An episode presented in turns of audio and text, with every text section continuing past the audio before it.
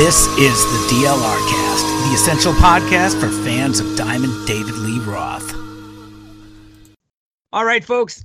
Once again, welcome to the DLR Cast, the only podcast by and for fans of the mighty Diamond One, David Lee Roth. Recording, you might not be hearing this on Labor Day, but we're recording on Labor Day, and it's never a labor when I'm talking to my good friend and partner in crime here, Darren Paltrowitz, on the DLR Cast. How are you doing, sir? Non damn stop. I man, that last episode we said, yeah, and and we don't know. Dave might put out a new thing in 24 hours, and he did again. Which is the second time that happened. So yeah, um, I I think that there's more than meets the eye on that one, but that happened, and then uh, about eh, 48 hours later, we see Wolfgang in top form. So it goes from being a Steve, do we have enough content for an episode to a damn it, Steve? Oh, too much. Yeah, and I guess let's start with Dave's song. Dave uh, posted another song, not a new original David Lee Roth song, but a re-recorded version of Panama with his current band. And where this gets super interesting is that the official announcement from Dave Central, the Mojo Dojo, saying that it was one of 14 songs recorded in two hours in May of 2022. So, a couple things we saw right when this posted. All the guys in the band, and you can, I, uh, Al Estrada, and I'm, and I'm uh, just Ryan space. Wheeler, Francis Valentino. Thank you. There you go on on uh, bass and on guitar, bass, uh, drums, and bass respectively. Yeah. And so we saw those guys posting on Instagram. So that about right when the song came out that that's them on it basically and that it was yeah. fun to do or whatever so okay well there's some blessing right there and those posts weren't taken down right. and then later on we see the official announcement from dave hq the mojo dojo like i just mentioned saying it was a bunch of of tracks that were re-recorded so it was all van halen songs apparently yes. apparently which gives me some puzzlement right there but I've long lamented here why about Dave, you know, basically uh, forgetting the bulk of his solo material for the bulk of his solo career, and or not paying any sort of you know mind or tribute to it for the most part. Yeah. Uh, but the fact that it was recorded, I guess first off, what do you think of it? I think Dave sounds really good. I'm not going to quibble over the mix and the drums and all that. I think Al, Al Estrada is absolutely smoking. And yeah. overall, I mean, I, don't understand necessarily why this happened. You, I know you have some I, theories. Do. I do. But um, overall, I dig it. And I think Dave sounds really good considering we've all been speculating for the last six months that he's got health problems and we're never going to hear him sing again. And we've all, of course, we've also been wondering, and this falls in this timeline, what he was doing down in Mexico, where we think there was a private show done. There was definitely a private show done in late May. And these were sessions that were done in May in Dave's, I've worked to to confirm a lot of details on this. Like it was posted Thursday night, pretty late night, and my source just texted me at night and goes, "Here you go," and I went, "Oh, what? Wait, what?" And I realized, oh, do you remember back in May when some of the people in Dave's band did Instagram stories that disappeared really quickly with their gear endorsements in it? Yes, even quicker than than Instagram stories normally does it within 24 hours. Exactly. Yeah, that was this. And at the time I was told that these were just reference. I'm doing air quotes for for those who are just hearing this. Air quote reference material. And that's what that is. What I've since been told is he wanted to record the Vegas set that this band planned on doing. So this was the lineup that was going to do the Vegas residency. And the show in Vegas was supposed to be just pretty much early Van Halen. It's debatable if they were going to do just a Gigolo and just like Paradise, because wasn't the first what wasn't the Sammy Dave tour in 2002? Didn't he skip just like Paradise and just a Gigolo? It was just pretty much the first two albums of Van Halen with a couple other hits pretty much with Jump in Panama, and I got, I think there was I remember being disappointed over the lack of DLR solo music, but there was at least I'm pretty sure if he didn't do just a Gigolo, God, what else did he do? Did he, he do Yankee Rose on that tour? But this people have told me that this tour was just going to be a hey, this is classic Van Halen. That's what the Vegas residency was going to be. And so I believe, due to reliable people, that that is what they tracked in the studio. But I, you know, but before I get your feedback on it, two things. Uh, Dave said, "Hey, we did 14 songs in two hours." I verified that that is correct, based on my DLR band album conspiracy theories about, oh, we tracked it in 10 days. Really? With three different guitars? Really? 10 days, Dave. Okay, we believe you.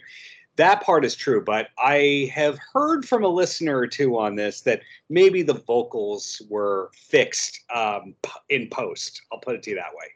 Yeah, I mean, listen, you do a couple punch-ins, you do you know, you do a couple uh, fixes here and there. I mean, nobody's perfect, and that's why you go in the studio. It's not live, right? I mean, if you if you go back in uh, and fix what may be some obvious mistakes or what may be bugging you. Maybe you stumbled over a word right. or two. Doesn't matter who you are. Everybody does that and probably should do that unless you just go, fuck it. We're just going to put this all out as live in Japan. Exactly. Live from the live from the Tokyo Dome. Exactly. Except that Dave's statement about this was that there was no overdubs and no tracks. Right. Right. So, and, and it, that it's live. And so I take issue with that when you're going to when you're going to claim that something's live and it's not live fully, I believe that the the trio backing Dave, Al, Ryan, and Francis, who were solid as ever, who had to do their blocks, the 75 right. rehearsals that Dave was not at. Clearly, they're all very well rehearsed. We know they this. Well rehearsed as well rehearsed can be. But, you know, I think he sounds great. I think it sounds awesome. The tones are off. I know that some of the people involved in it their feedback on the tones and the sounds in the mix was not approved by Dave. And what this, do you mean, like the guitar tone and or the yes. overall? vibe? okay. The, those are not the drum, guitar, and mix sounds that the band members necessarily wanted to hear. So well, this was a, a Dave joint. Interesting. I just uh, well, now I'm a couple things. Uh, I'm disappointed to know that what would have been the would have been the Vegas residency would have been primarily all the first two, basically all Van Halen, Dave solo free, right? With the exception of maybe, I would bet you, well, who knows what it could have been, but I've always, for one, just the fact been disappointed with the fact that he's forsaken so much of basically most of his solo career. Yeah. And I've said before that if I think it would have been amazing, given how the way his tastes run, if you did a solo show that was part Mambo Slammers, part Van Halen cover, part yeah. I mean, just really backup singers do all this stuff that that he's only touched on a lot of times in his solo career, and so I've recorded as far as solo albums. Uh, but it's just that again, as usual, you have to ask the timing of it. Why now? Why all of a sudden now? Uh, why was it recorded in May? I, it's does this have anything to do with that Mexico concert? I'm assuming those were the guys that went down to play this Mexico Correct. concert. That is the same band that went down to Mexico to Cabo at a resort. Is it? I, I, obviously, we know Dave loves to record virtually everything, but it's just, I guess what the game plan is for posterity, obviously, but then also just to release Panama. Will there be any other songs? Eh, you've kind of had this run of releasing what five songs from the John Five sessions, and all of a sudden to throw this out here on a random what was it Thursday?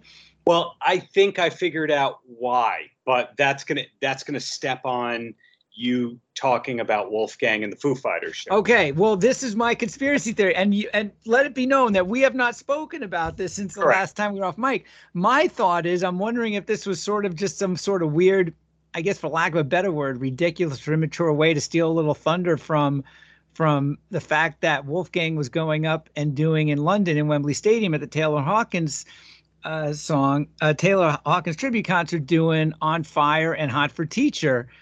Which oh, first off, let me just put a full throated mea culpa here on my part because I said loudly on many occasions that you will never hear Wolfgang do a Van Halen song in concert. And I have a mea culpa there because we heard him do two of them and heard him do it flawlessly. Flawlessly. Yeah, I just, he sounded incredible. I mean, it, it just, genetics, I don't care, talent, pure talent, that was just amazing.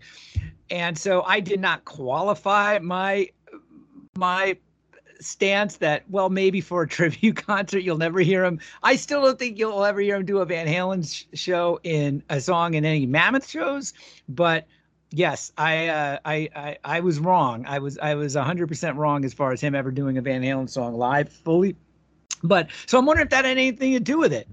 Which sounds which is kind of ridiculous. I why Yeah. even bother doing why if that's your reason it just strikes me as just one of those cringe sort of ah fuck what what's the point of that moments Well, if, if I can get conspiracy theory on it, and again, Wolfgang was incredible. Justin Hawkins from The Darkness, who's been a favorite of mine for a long time. i love the darkness a lot i love him he's hilarious Oh, his YouTube series is fantastic. And he has a great video where he defends David Lee Roth's Vegas residency from probably nine months or so ago. That's great. You could tell he is a fan of music and a lot of the bands that we like. But I was thinking about this. Okay. You also a music industry veteran of sorts here. So, Steve, when a television show is going to be broadcast globally, do they have to clear the music rights on what is going to be played? i'm ass- i'm assuming yes i mean Yes. yeah you did oh oh oh for broadcast i'm saying a live for straight up live stream. yeah for broadcast absolutely Okay. Did they just decide that the Taylor Hawkins concert was going to be broadcast that day, or is that pre planned through Paramount having US or at least North American broadcast rights that it was going to be broadcast on that and CBS was going to broadcast a one hour special? oh this was probably inked three months ago for goodness sakes at least Okay, so something like that happens. You have to clear the publishing on every single song. Did the Wolfgang version of Hot for Teacher get shown on the CBS one-hour broadcast? uh, I did not see the CBS one hour broadcast. I'm Yes, it assuming it, it it did. It did. Yes. Yes. Mr. David Lee Roth was aware that they were clearing the music rights for Van Halen songs. So I'm going to go there on that one. Now, David Lee Roth, in terms of all the new recordings he's put up over the last two and a half years, wouldn't just go on YouTube. They would also go on Spotify, all the d- Apple, all the digital. Right. All the DS digital outlets. Sure. Panama is not on Spotify and Apple and all that. The last time I checked, it's just on YouTube. Why is that? Because usually it's a 24 hour window or so for the thing to come up. This was a preemptive strike by Dave to go, hey, I, I can still do this. That is my take on it. You don't have to fully agree on that. Otherwise, how do you justify he recorded it in May and then it just goes up September uh, first, I think, on a Thursday night at nine o'clock at night on YouTube. I got to tell you, that that was the first thing I thought of was the timing of this, where it comes about right on top of the tribute concert, and I just. I just don't. You're right. It's not. It's, it's from what I can tell. It's still not. It's not on Spotify anywhere, and I bet you don't see it anywhere. Ever see it on there or any of the other services? Um, if that's if that's the case, that was the first thing I wondered. And if that's the case, it's just kind of bums me out. But wait, there's more. but wait, there's more. Not not ruining anyone's day here, but our friends at Van Halen News Desk were the ones who basically broke all the story details on this because when you want to get the story on what happened with Dave, you reach out to his handler, Jerry Leonard, his accountant, and his manager, who's in the background of that Mexico City video where he's being accosted by the paparazzi at LAX. You see Jerry in the background there. Aha. Uh, yeah, and Jerry is a she. Um, somebody once identified Jerry as a he. Jerry is a she. Um, when you want the comment, you go to Jerry. Jerry goes to Dave. Dave gives you something, and then Jerry massages it towards the presentable way. Van Halen News Desk had to go to Jerry on this, and I'm going to say it was about 18 hours before Van Halen News Desk had this posted meaning they didn't have a prepared statement. This was not a well thought in advance release. This was a, oh crap, uh, D- Dave, what do we got scenario. Man. The this is stuff that drives me crazy. I got to tell you because it's just it's it's so. Again, I bring up what's the point? Why I can't believe you're at 68 years old, 69 years old. That's your motivation for doing something something like this, considering the reason why Wolfgang was doing that to begin with. You get what I'm saying? Why would you ever? It just strikes me if that's the reason, and I don't want to believe it is, or or maybe maybe if there's some sort of maybe it's not so much of a show me, maybe it's well, it's still kind of the same thing. It's like, well, there's gonna be all this search engine traffic for Van Halen. How do I take advantage of it? Well, let's piggyback on it. Do you remember the coincidence that the Eddie Van Halen Rolling Stone story was predated about two days by Deep Throat Dave on the Unchained podcast? Uh, that was not a coincidence, was it? No. So when we hear that David Lee Roth is well calculated in all of his moves, now do you get how it's not just conspiracy theories? It's not just coincidences. It's there's serious chess being played. I was just gonna say, what's that analogy? You know, some people are playing checkers. He's his chess yeah. is two moves ahead. It's two. It's usually two or three confusing sideways moves that just only make sense to maybe the people who are deciding those moves. I think. Yeah, he's not playing checkers. He's playing chess, and wow. It, uh, unless I'm wrong, hey Dave, prove me wrong. Make a public statement that says that I slash we are wrong. Sue Steve for libel, not me, by the way. I got nothing. you can have my mic.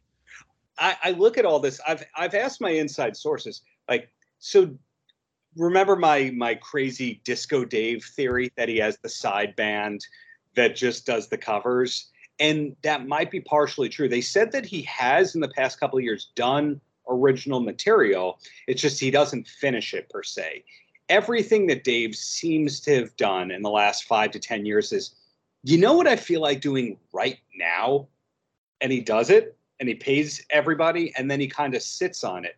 So he is not retired. That one I am entirely. No, the, there's re- retired is uh, him not doing anything, him not being creative, have some sort of odd, you know, odd or not so odd outlet sorry, that guy will be active until the day he can't no longer be active.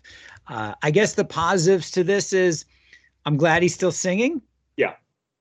For a guy with quote unquote all these health problems that are bandied about and rumored about, he sure looked great at LAX. He sure sounds yep. good in this. You can't do those kind of vocals from a freaking wheelchair.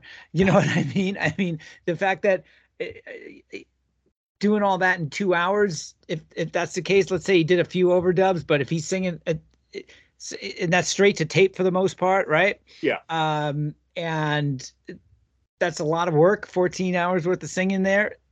And I know if you get into the comments, and I'm not much of a musician to say, oh, his pitch is all over the place, whatever. I'm not sure if they tuned down a half step or whatever it is. And maybe someone can tweet at us and tell us, let's get into the, some more musician things. I think the drum, the drum sound aside, which just sounds kind of flat and just it it it. The performance is excellent for the, the Performances are excellent. The mix is garbage. The mix, yeah. Well, but it's that's the weird thing. Also, if you're gonna do this, okay, yeah. and you have the money to do it, and it was recorded in May, you certainly had the time to mix it properly before you put it out. Assuming, right? Why wouldn't you?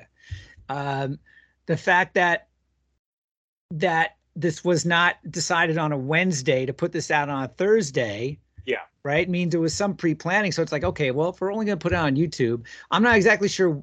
I mean, because of publishing, I'm well, there's some sort of publishing involved with, with YouTube. Why can he put it out on YouTube and not?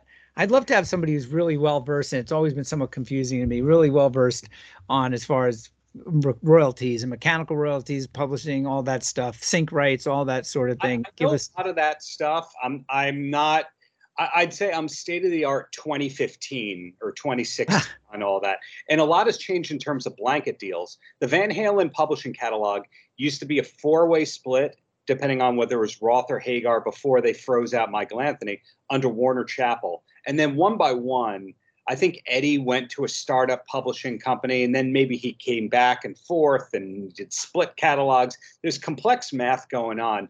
But the dealings that I've had with YouTube are a lot of it is pre-cleared. When you have outside writers, that's when it gets a little murky. Or they say, "Well, we're Warner Chappell for the world except Europe." Then it gets a little murky.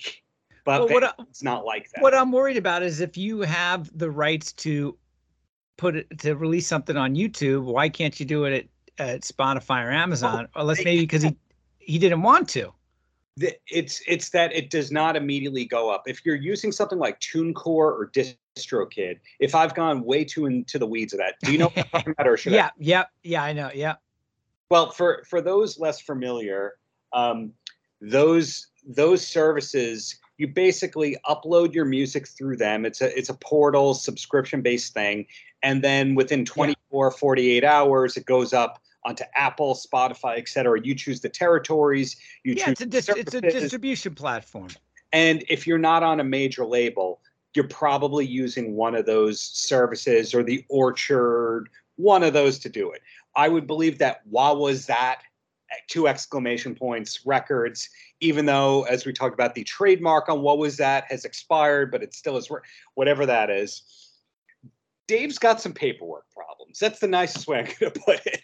Well, there's in the in the notes to the video on YouTube. There's nothing there. Nothing says what was that. No copyright date. Nothing that it just is. It just has his social media handles and website address. That's it. yeah it it's it's sloppy it's um how do i if you were worth what david lee roth was worth you'd probably go this is my lawyer. They handle all the legal stuff. This is my accountant. They do all the accountant stuff. This is this is my butcher. They handle all of my meat.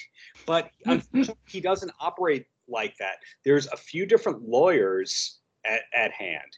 There might be more than one accountant besides his accountant manager. Either that or he's just been firing people every two, three years. Now, because he has a split catalog, he's not able to do everything under one umbrella. Whereas somebody like David Bowie, he would have a reversion deal and he would be like, I'm leaving Warner Brothers. I'm taking this with me. Now everything forward is with Sony. So everything's in one place, everything gets done at the same time. Well, Dave has the Van Halen stuff. Then he has the solo stuff initially, which is Warner Brothers. Then he leaves Sony. I, I'm sorry. Then he leaves Warner Brothers, and some of it is with him. Then he goes back to Van Halen a, a tiny bit, and some of that is Warner Brothers, and some of that's Interscope. So, in other words, he doesn't have one way of clicking one button and everything gets done with the same template. I, that's a really long-winded way to say eh, he's complex.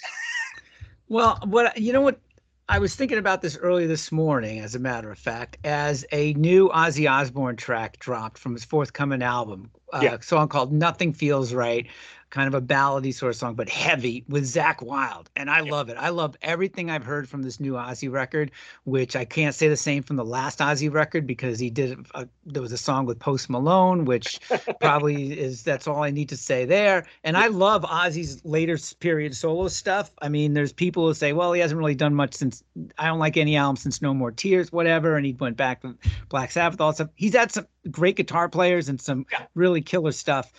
And so, you know, he's for the last four months or so, there's been a series of videos leading up to, I think the album actually comes out next week or this coming week, I believe, this Friday.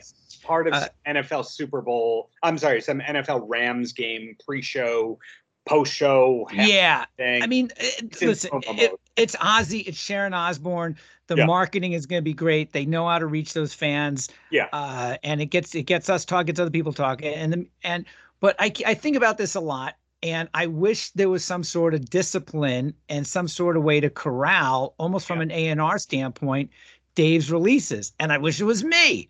what I'm getting at Yeah. is that the way these songs have dribbled out with no details or nothing. I mean, when you want clearly you want people to hear this stuff. Yeah. All right. So that's why you put it out there. But if you want as many people as possible to hear this stuff, you have to do a bit more than just throw it out there and then that's it. Do you And- get what I'm saying? That's it. The- And I wish there was some sort of strategy to the new music. Like, for instance, I don't know, let's point everything into, say, pick a month and say, this month we're going to put out each week these five cover songs that we know are out there, right? We're going to do uh, the uh, bake. We're going to do the version of Baker Street, and you gear all that up, and you and you you get all the publishing straight, and you get all the rights ready, and you have everything mixed and mastered, and you look on the calendar, and you go six months from now, this is what we're doing, and you have somebody that can corral all this shit and put yeah. it together. And I'm not saying it has to be a physical release, and and and but what you do something cool where it's like you know what dave I, you know do some artwork specific for each of these things. I mean, you can make some you can make some good coin, I think. Let's put some CDs together or something in his garage, 45 singles, I don't fucking know. But what I'm saying is even from a digital online standpoint, some sort of strategy to corral it to put it out there and go, all right, now's the time over the next year, let's put out these songs that finally that we did with with John 5. Let's what's our strategy? What do we do with this thing? What's the order? What songs we want to put in? Do we want to do, you know, a couple videos for it? That sort of thing. Instead, we get Panama with some old photo that we first saw in Crazy from the Heat or whatever in yeah. the book. And you go, huh? And sure, it gets us talking, but no one's going to talk about it in a week from now. And then you don't know what the hell's going to come up next. I don't think anybody is talking about it. And I say that because, hey, dumbass, you released a single Labor Day weekend. Who is looking for new music Labor Day weekend. Where are they doing radio ads? Labor Day weekend. You pick who's listen who's listening to radio anymore? yeah, terrestrial radio station is doing like our Labor Day rock countdown weekend. But, but that you know what? But the still, but still, I mean, look, Ozzy put out a song today. I mean, you don't have to go. I mean, it's eh, that but it's been there's been three months worth of build up to this new album. First, it was a track with Jeff Beck, then there's a song with Tony Iommi, and and so it's you know about this. There's been some advance, and I I don't I don't haven't dug deep to look at the statistics, but it came out September 1st. It's on YouTube. It's got 81,000 views, so it's not even in six figures yet. Um, oh. and and the but I guess it's a partial victory. The fact that there was some sort of announcement from Dave's camp saying this is where it came from. So I guess oh, let's just be happy. I guess let's just be happy with that for now. There's only an announcement because the Van Halen news desk people reached out and they did not get an answer in five minutes. I'm, I, I hope I'm not pulling the curtain back right away.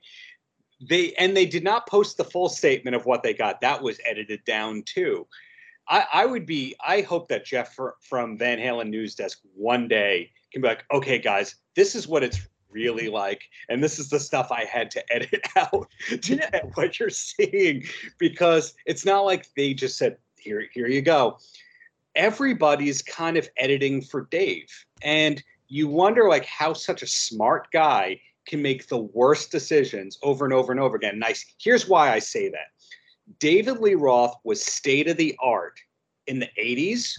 He was state of the art at different points in the 90s. Like he put out a single through his website in 1997, an internet single in 1997. So he either had the smartest people working for him or he was just forward thinking beyond belief. Into the 2000s, he still did a lot of innovative stuff. I would say his radio show with K Rock, his ill fated radio show, was like podcasting before podcasting in a way. He always took chances. And then the last like nine years, it's been like, so he's doing not only the opposite of what he's been doing, uh, supposed to be doing, but like, why? Let's not forget this is an organization that lost the davidleeroth.com domain name for a number of years. Yeah, I, one one of the things I have to figure out if we can still use it for for this podcast, but is how he didn't have David Lee Roth on Instagram, and they had to buy that from Ronnie from the band The Muffs because he's such a big Van Halen fan. He claimed at David Lee Roth. So if you go back to a certain point, I think the first post on David Lee Roth Instagram, the comments are like, "Where's Ronnie? Where's Ronnie? Where's Ronnie?" I feel. I listen. We I feel like we're we're we're bitching too much and, and and dissing too much and and but again we as we say we're fans we're not fanboys and as fans and we see certainly we see this you see this all the time with Kiss fans of which I'm yeah. one of them yeah. and you see that with with hardcore fans these things it's not about it's not about protecting the status quo it's just I think it's more about just the frustration of what could be what and and why it isn't Do you know? I mean, I think that's why it puzzles so many fans, and there's plenty of reasons why. Listen, for all the people who are still upset about the fact that there's no Van Halen tribute, well, you know what? That rise above all the bullshit rumor mills and everything else, and whoever is in it or not in it. You know what has stuck out to me the most is when Michael said, and it was almost he didn't even go into that much detail, but in one of the interviews, Michael said Alex has been grieving a lot. You know what? I bet that was possibly the biggest holdup. For all we know, it could have got into details, and Alex got a little bit into it. Went, you know what? This is too fucking hard for me, hard on me right now. I'm, I can't do this right now. I can't. I'm, I don't want to play with anybody else but Eddie. And I, I, I just, this is just, you don't know. And you know what? That's fine if it is.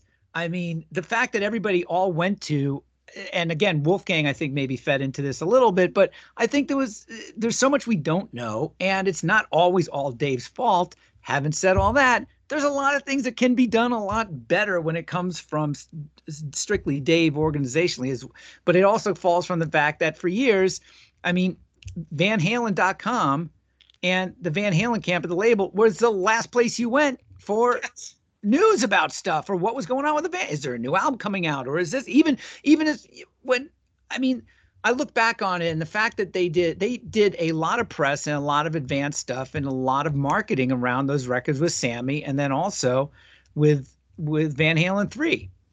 Yeah. Right? They did TV appearance, they did things. And then of yes. course, I understand why that I understand and I think it was really smart when Irving Azoff came over and the reunion tour happened because you know what? It, there was so much mystery involved with it and the fact that between that and different kind of truth that there was a virtual lockdown on press and stuff, it actually worked to that advantage, I think. But now we're way beyond that. Now we're way beyond that. And, and to clarify that I'm not all negative all the time. You no, you're not. Not at all. What's that? Kiss. And with Kiss, there's it's easy to get on Kiss's case because uh, the lip syncing rumors, oh, the way that Gene and Paul handle Tommy and Eric, those are negative things that you can think about Kiss. But at the same time, Kiss just announced a Creatures of the Night deluxe box set that's really cool. They've been, yeah, I've been following that for a while. I think one of the guys on Three Sides of a Coin is involved in putting that together in that podcast. And I mean, I yeah. just saw a big photo of it, an announcement for it, and it just looks amazing. There's it does. It and really does. We've been getting some interesting soundboard live. Yes, they've been.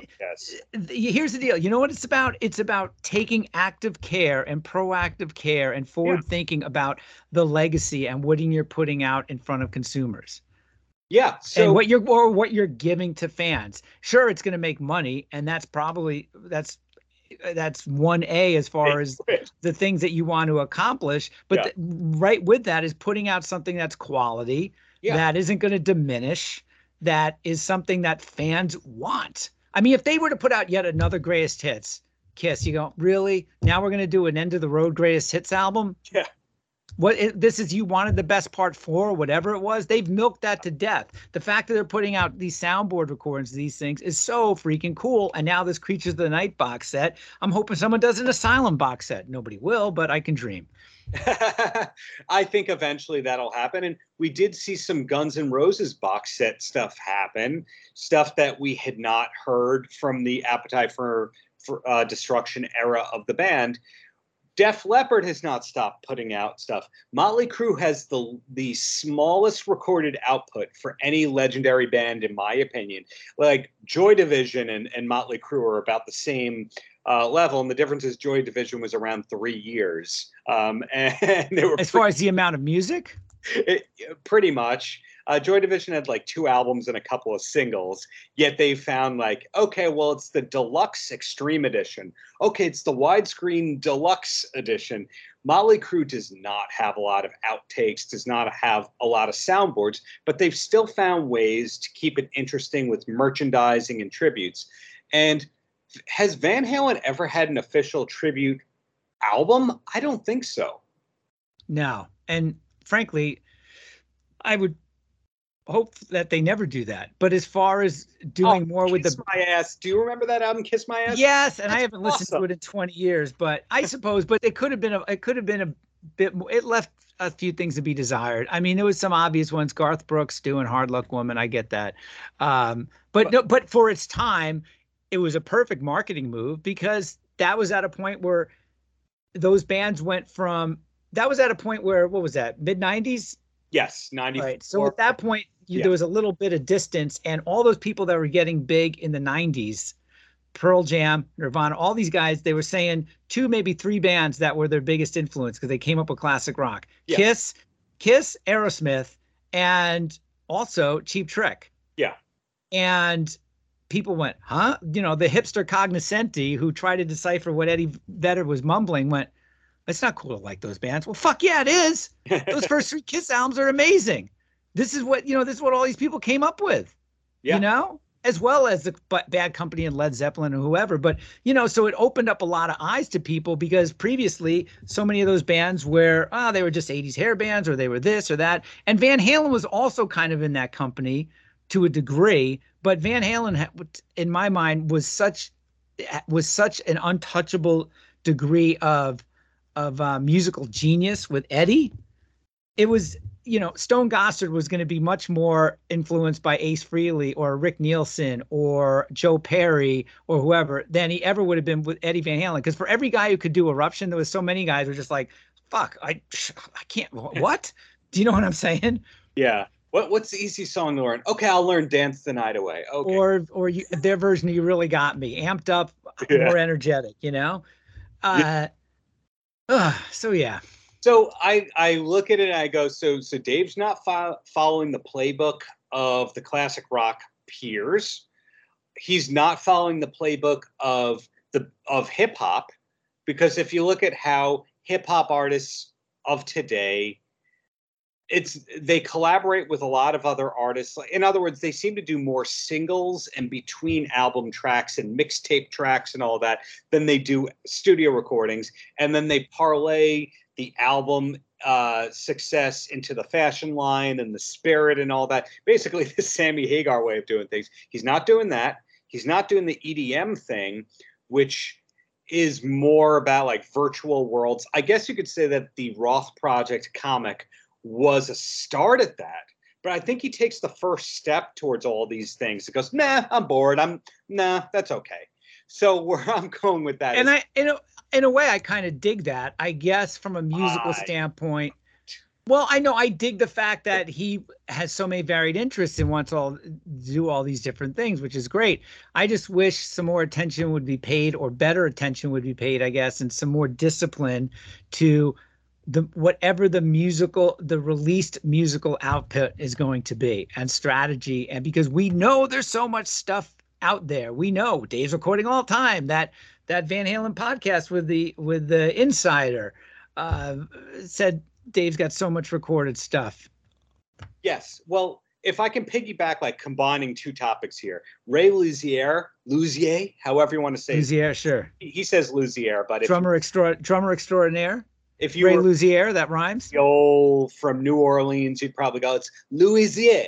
Uh, Right. what, what- whatever it is, he he was in Dave's band for eight years. He left on his own accord in 2005. He was on the DLR band album, the Diamond Dave album, No Holds Barbecue. He was a man about town. And there was an interview where they he said that he was telling Dave, "Hey, we should play some of your solo stuff." And Dave said to him at that time, "No one wants to hear that." What I'm getting at is Dave does not know what his fan base is craving. And you have to wonder is that because he's not listening or is it because he knows best? Because he knew best in 1985 and he knew best in 1988 and therefore he thinks he knows best. Because the fans of now, I would say there's kind of three camps of David Lee Roth fans. Tell me if I'm wrong about this. There's the diehards who want to hear every single thing he ever did, and that's about 5% of the fan base. There's about hmm, like 75% of the people who want to hear the hits. And they're not necessarily the vocal people. And then there's the 20% of the people who go like, well, I liked him with Van Halen. And that's yeah, I suppose you could quibble over the percentages, but to a degree, you're right. And I think it's the problem that every classic band has. I mean, I was reading a big interview in Classic Rock or Rock Candy with Joe Elliott at Def Leppard, and that um, that their most recent album, which I have not been able to stop listening to for the better part of the summer, Yeah. um, Diamond Star Halos, is fantastic, proving again that that classic rockers can still make good music. Yeah. And it bumps me out, put out good new original music. It bumps me out when they don't. But he said, listen, and I'm paraphrasing, but basically it's like if we played and and he was kind of he was kind of poo-pooing the bands that have have tried this. If we played five or six songs from Diamond Star Halos during the stadium, you know, we'd have half the people leaving. People would be pissed off. There's a there's a you have to you have to run what brought you to the dance, man. You get what I'm saying? I mean, there's no way Dave could could do seven or eight um uh, solo songs in say a 16 song set, right? Or whatever, it, 15, 8, whatever it might be, whether he's opening for Kiss or whether or not he's doing a full thing. But that's why I so applauded him when he, when all of a sudden, when he did Big Train. Yeah. From, I mean, what? I mean, if you, I would have bet everything that, oh my God, we'll be lucky if we hear Just a Gigolo and, well, that's, and California Girls. That's probably going to be it from his solo stuff when he's opening for Kiss. Right? It wasn't the case and he, but, I think he did four or five solo songs in general, but not eight, not two. Right, right. So I think okay. what I'm getting at is that there is there is some sort, you know, as far as when it's playing live, as far as giving the people what do they want, what do they want? Eh, seventy-five percent of those people out there want want the hits, the Van Halen hits, especially. So I mean, I go back to the, with the Sammy tour. I mean, those were Dave fans that were there. If you put five or six, seven, you, if you if you made half and half, and this is 2002, if you did half and half solo, half Van Halen, I don't think anybody would have complained. Right. I think that those. Sammy's doing that. Was at the time. Yeah, Sammy has become more Van Halen over the years with his live show. I think on that 02 tour, it was half and half, whereas Dave was like 90% Van Halen and then each tour he would drop one or two more Van Halen deep cuts and then go a little more solo. Like he I don't think that he was doing California Girls on the O2 tour. He was doing Yankee Rose and I don't think he was doing just like Paradise. I'm pretty sure you're right on that. Yeah, so you, you fast forward a couple years. I remember when I saw him, actually, no, the next year in 03, he did Going Crazy, Yankee Rose, just like Paradise just a gigolo. That's four. I think he, he did four or five solo track. Oh, Shoo Bop, if you want to call that a solo track. Well, he he changes over time, but I don't know. Like we never question intellect. We never question the talent. We just are questioning the judgment and whether or not he's listening to anybody. And i don't think the i don't think he's listening to anybody. So he's in such a crazy vacuum that goes you know the best way to address this hmm is it performing at the taylor hawkins concert that they would definitely have me perform at because i performed live with the foo fighters in 2015 and i was definitely invited to do that? No. The best idea would be to counter blast this with a studio re-record of a Van Halen song. I, Insane. It's odd because I'm the, I'm the same person as say silence can sometimes be golden in a great marketing campaign, a part of a good marketing campaign, right? But at the same time, doing weird stuff like this, eh, you know, we're asking for music and we're asking for statements, and then we get this. You know what bugged me also about the statement is that it had to mention it's all live and it's Van Halen free. Yes, that that bugged the shit out of me. That bothers me so much because I, I thought, hey, thinking of you, Ed. wait, which one is it? I mean, we, first, me and Alex talk like we laugh like pirates every day on the phone. First off, you could, you, I get it if it's David Lee Roth doing a cover. If, no one's going to mistake it for Van Halen unless you say it's it's it's a Van Halen song. Dave, but if you say David Lee Roth released a new version of, right, and and I, you can easily reword the statement from major major dojo. It's it's all live and and and feature. All you need to say it's it's it's all Dave, all live with Al Estrada guitar, Ryan Willie, that Van. You don't have to say it's Van Halen free, and then they they list the names of who are on the song in the statement. You get what I'm saying? You didn't, just didn't have to say that. And maybe maybe somewhere went. I, I doubt this, but the only reason why I could think you say that is like Ah, well, for SEO purposes, you know what? You get Van Halen in there. That's that's a keyword you, that that could help drive some clicks. But that's never that's not their freaking. I don't even, you know what I'm saying? I don't think that's yeah. their goal anyway. The only alternate theory as to why this came out that I can come up with, which a lot of artists of Dave Generation have done, this is the only alternate thing, and I I will dispute why. I'll I'll I'll unprove my theory in, in the same sentence. The only thing that I can think of is he re-recorded the Van Halen catalog for film and TV and video game pitching purposes. Like, hey, we want Van Halen. We've got we've got 150k. Oh, that's not going to cut it. But I'll tell you what, I got mine for 80k. That happened with Squeeze. That happened with ELO. So many classic artists have re-recorded their catalog as a way of going. Well, the next time you want it, buy our version instead. Yeah, Kiss did Kiss did the re-recorded classics. The second yeah. disc for the Sonic Boom record. I've heard yeah. rumors that there's that there's Queen re-records. I don't know how possible that is, but a lot of your favorite artists have sound alike versions of their hits that they own that they did on their own dime and usually you can tell it because like in the movie The Wrestler, like you hear Ratt in the background, and that's those are Stephen Pearcy re-records as opposed to Ratt. And Is it really? I didn't know that. Yeah, you, you could kind of tell because the vocals will be a little bit fuzzy or the mix will be, but it's like to the average ear, like, oh, cool, Ratt. well, like, and for a 30 second dr- bit in a movie, I get it, sure. So there's a chance that Dave did it for this reason because Van Halen has turned down a lot of things over the years. They, I'm gonna guess they. This is just guessing. They've probably said yes to 10% of the things that they've been offered. It's like, ah, not enough money, pass or they don't repl- they don't even reply at all. yeah, yeah, there was there was you a hear nothing in Guns N' Roses where they wanted to use "Welcome to the Jungle." It was either Paradise City or Welcome to the Jungle for a million bucks for the movie Old School, and Axl turned it down, and other members of the band sued Axl, and I think that kind of bled into the reunion of like, um, you're not going to screw up our money here. We're united against you. And sometimes you'll see like that happen with the Misfits, where Jerry and Glenn were suing each other, and part of the settlement was you have to do Misfits reunion gigs. That sounds like a Seinfeld preference. Uh, Seinfeld right? premise, rather. uh, by me suing you, we have to work together. There's a chance that that's what this is, but I have a feeling that Van Halen would throw that venom back at them and be like, "We're not going to prove it if it's the re-record." Uh, you, it's always fun and easy to speculate. It, but you know what? I, I think I'm right on this one. I you got to give you get you can drop the niceness and go. No, you're right. No, no, none of this doesn't make sense. These all are po- it's all possibilities, right? With it for for lack of any other any other info or knowledge.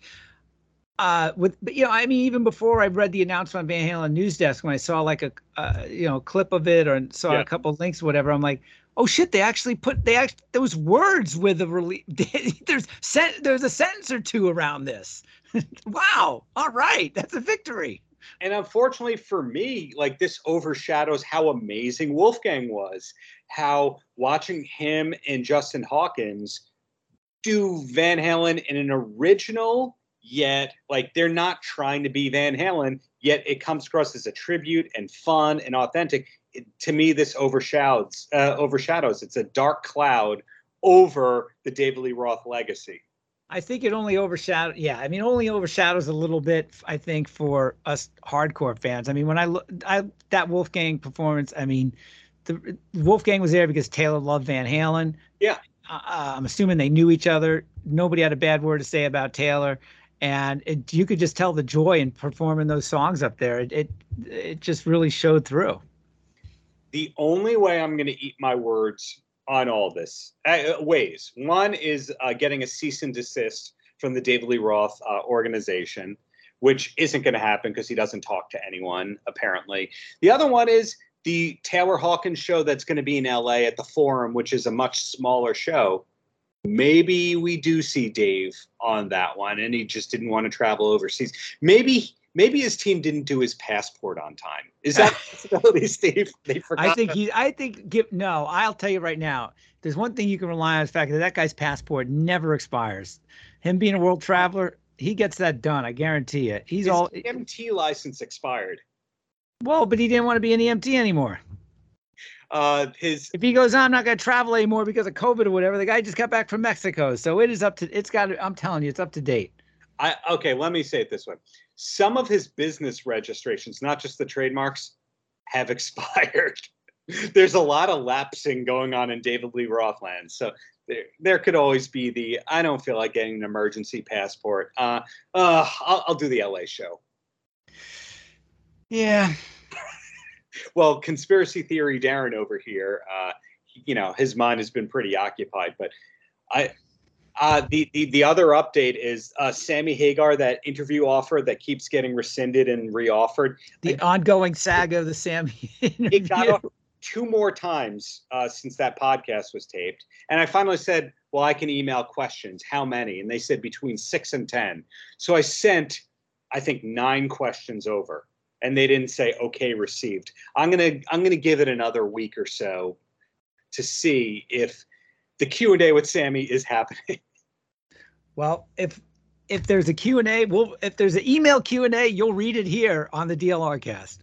I i'm if i were a betting man i would bet he answers the first four questions and skips the last four to five.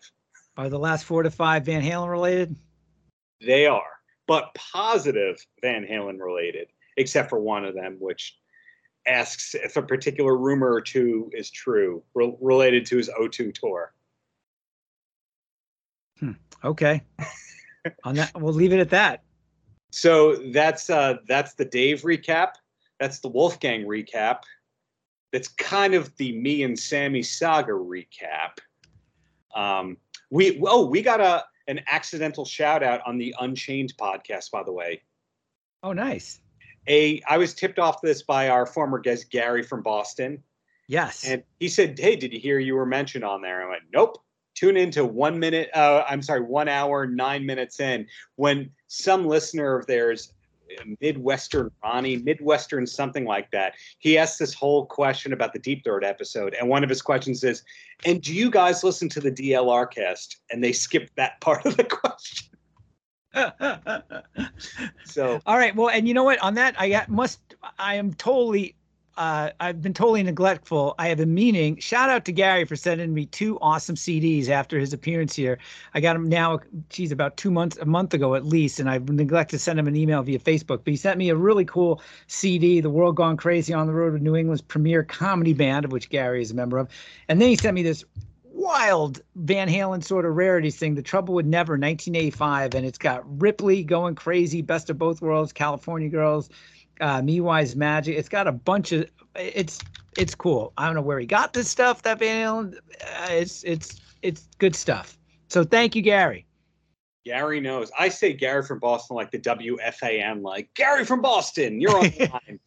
Talking Red Sox. Gary from Boston. yeah. So I think I think we're in the same predicament that we've been in previous episodes where it's like we don't know if something big is going to come tomorrow or never or in a month. And it's uh, interesting and exciting and frustrating all at the same time. All right let's put it down here. Um, call it a bet call it what you will just prediction. I don't even want to try to predict when it might happen but what do you think the next piece of music released from Dave's going to be? It's going to be is it going to be something from uh, the John 5 sessions, or do you think it'll be another one from May 22, the Henson Recording Studio session, uh, another Van Halen cover with his with his current band? I'm I'm going to say the opposite. I'm going to say we don't get anything within the next two months unless Wolfgang uh, appears at the LA show and, and Dave doesn't. I wonder. I that's what's interesting about that. I wonder who. I mean, certainly, like Liam Gallagher showed up, right? I mean, oh, and, yeah. yeah. I mean, so there was clearly. I'm wondering if there'll be any overlap of some of the artists that were on the Wembley one. When is the LA one? That let, let me Google that. I, I should know that offhand. Taylor Hawkins, LA concert 2022. September 27th. So that is three weeks ish from now at the Kia Forum in Inglewood.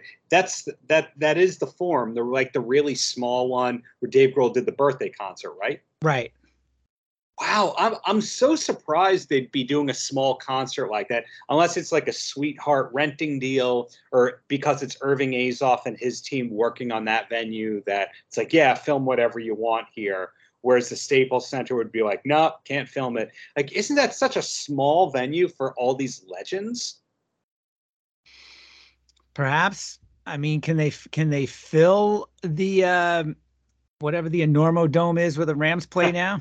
Yes, they probably probably. If they filmed filled they'll Wembley, film Wembley, yeah.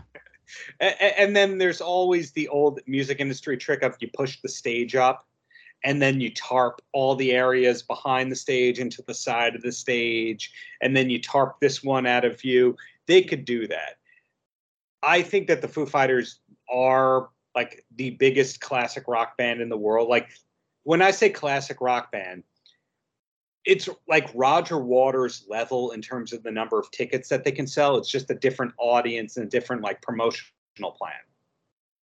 Hmm.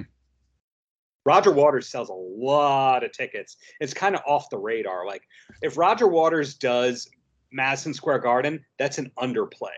He could sell a lot more tickets than that. It's just you don't really realize. Like Pink Floyd is one of those bands of people who don't really like music or concerts love Pink Floyd and Roger Waters. So he could sell out stadiums everywhere and he could do two nights. And you just don't know because you don't have any friends who are Roger Waters fans. no, I do not. but when I was like walking around Madison Square Garden last week and then there was the Roger Waters concert and you saw the number of Pink Floyd t shirts walking at you, you go, oh, there are a lot of these fans out there. Cool. You know, Harry Styles, I think, has 15 gigs at Madison Square Garden Please tell me that's not on your radar. Uh, it's not. Uh, being in the Midwest here, I'll tell you what is on my radar though is the fact that is Billy or is Billy Joel still doing his once a month? Yeah, flying, take the helicopter from Montauk into New York and do a gig at Madison Square Garden once a month. Yeah, usually with a special guest uh, in right show, doing an encore, right? Yeah, so yeah, so there's there's a lot of stuff happening in the touring industry, and I also think it's foolish of Dave in this era unless he's very sick, which he's never said in any way that he's sick. It's always the outsiders. He really is missing out in not trying to be part of the conversation as a live performing artist. And there's so many things that he could be doing. He doesn't have to do a 90 minute show, he could be a special guest that does three songs every night on a tour, the way that Guns N' Roses would bring out Izzy Stradlin to do two, three songs every night in the middle of their Enormo Dome stadium tour. Dave could be doing something if he wanted to be doing it. He could be recording for a major label album. He could be doing box sets. He could be putting out reissues, but instead, he wants to do other things. And God bless him. Other things. And I hope he pops up for the Taylor Hawkins tribute show. Hmm. I mean, certainly at that, I I watched that Grohl birthday video all the time, and the crowd went ape shit. You could tell yep. the band absolutely Taylor. Everybody was just like sitting there, mouths agog and big smiles on their face with Dave up there, and he sounded great when they and they did Panama. Yeah. And uh, it, it certainly made it certainly would make sense to. I don't think he'll be up there. Oh, I would say 50 50 shot that he's doing this because he saw Wolfgang on that and goes, I-, I, am Van Halen. You remember that quote from that? Yes, another cringeworthy moment. Would it be cool? And I don't think this happens at all, but I'll be more than willing and happy to give a public mea culpa once again. How cool would it be if Dave and Wolfgang were up there and they were doing Van Halen in LA at the Taylor Hawkins tribute concert? That would be the yeah. best of everything and smiles all around and and no no bullshit. And Dave Grohl's playing bass, and it's just killer. I don't think it's going to happen.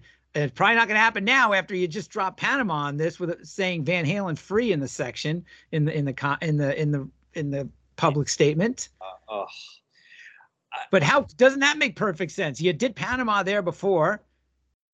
Yeah, Grohl and company loves you. Taylor loved loved you loves loved you and and Van Halen.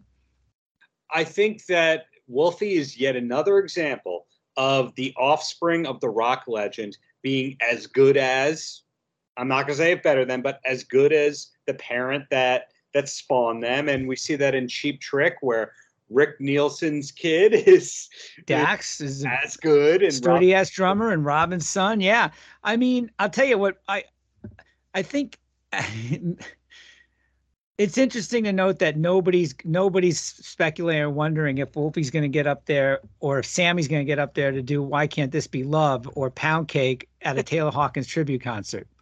Well, have you seen that video with with the Taylor Hawkins con? It, it's an outdoor festival from somewhere in an LA beach town, and it's a whole set of set of Taylor Hawkins singing lead with Josh Freese and a couple of the people from the Coattail Riders. It's an all pre 1985 Van Halen set with Taylor Hawkins singing. Yeah, and you just reminded me. I I have one of the Coattail Riders albums, and he had his classic rock bona fides. I mean, he he it's a fun record, and he was he can he could sing. There's a great uh, on Letterman several years ago.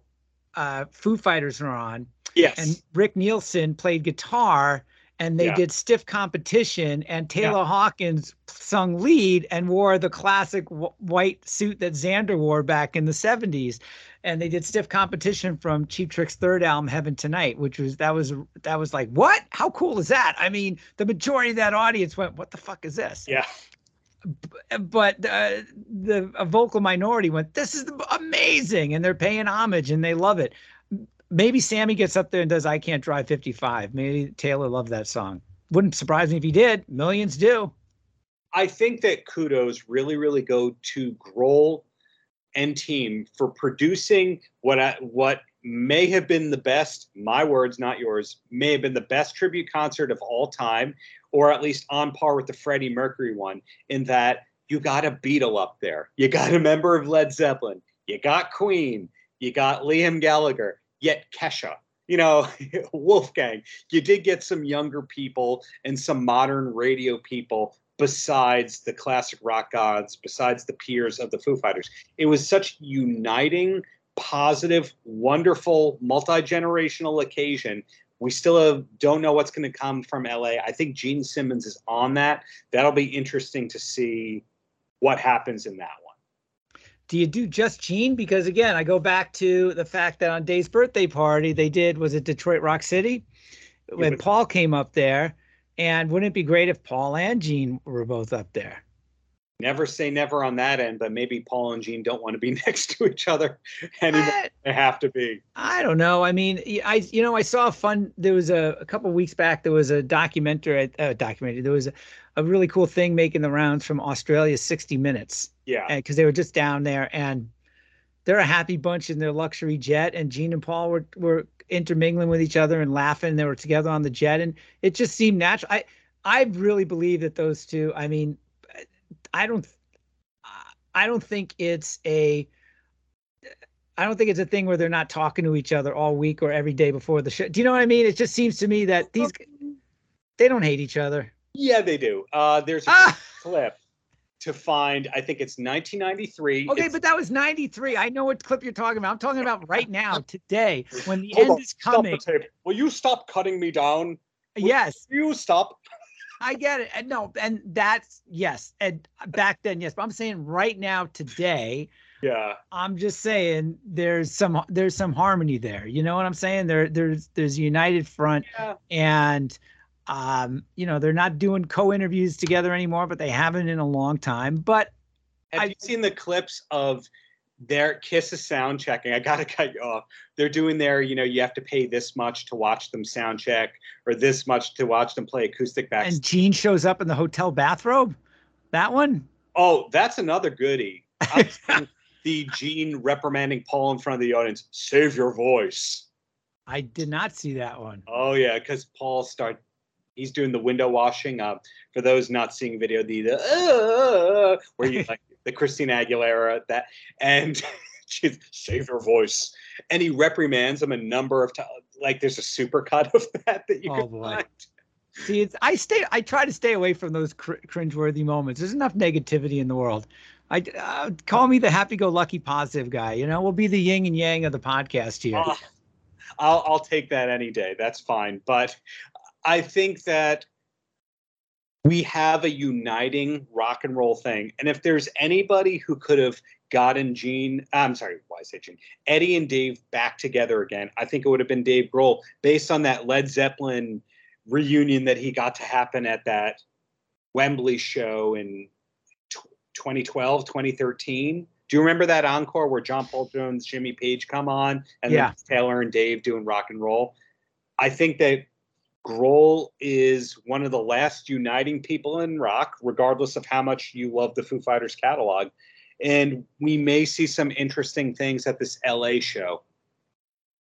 Here's hoping. We, I don't think we'll see a Pink Floyd reunion. I think that ship has sailed. No, I mean that's the equivalent of to to paraphrase a pun here, given Roger Waters' political stance, that's like uniting the Palestinians and the Israelis for God's sake. So Uh-oh. Gilmour and Waters, that's not going to happen. that happened at the Live 8 concert that Bob Geldof did in like 04, 05. Right, right. And then they came out and they said all of our royalties go to charity. And then I don't think they could talk ever again. And, you know, forever the difficulties there. But I really think that if anybody could get Wolfgang and Dave on the same stage, or Alex and Dave on the same stage, it is Grohl. There's nobody else I see No, do it. he's the great equalizer and the, the great, uh, you know what I'm looking for. I'm losing words. You're losing words because I've just blinded you with science. But uh, uh, I, I really do hope that we get positive news in some form soon. And that positive news is not Dave singing a Van Halen song that he recorded in May. And on that note, if there is, we'll report it within a week's time. we will. So thank you for schedules allow. with the conspiracy theories, and thank you to Steve for for working on Labor Day, Oh, please. and thanks to Wolfgang for making us believe in rock. yes. Hear, hear.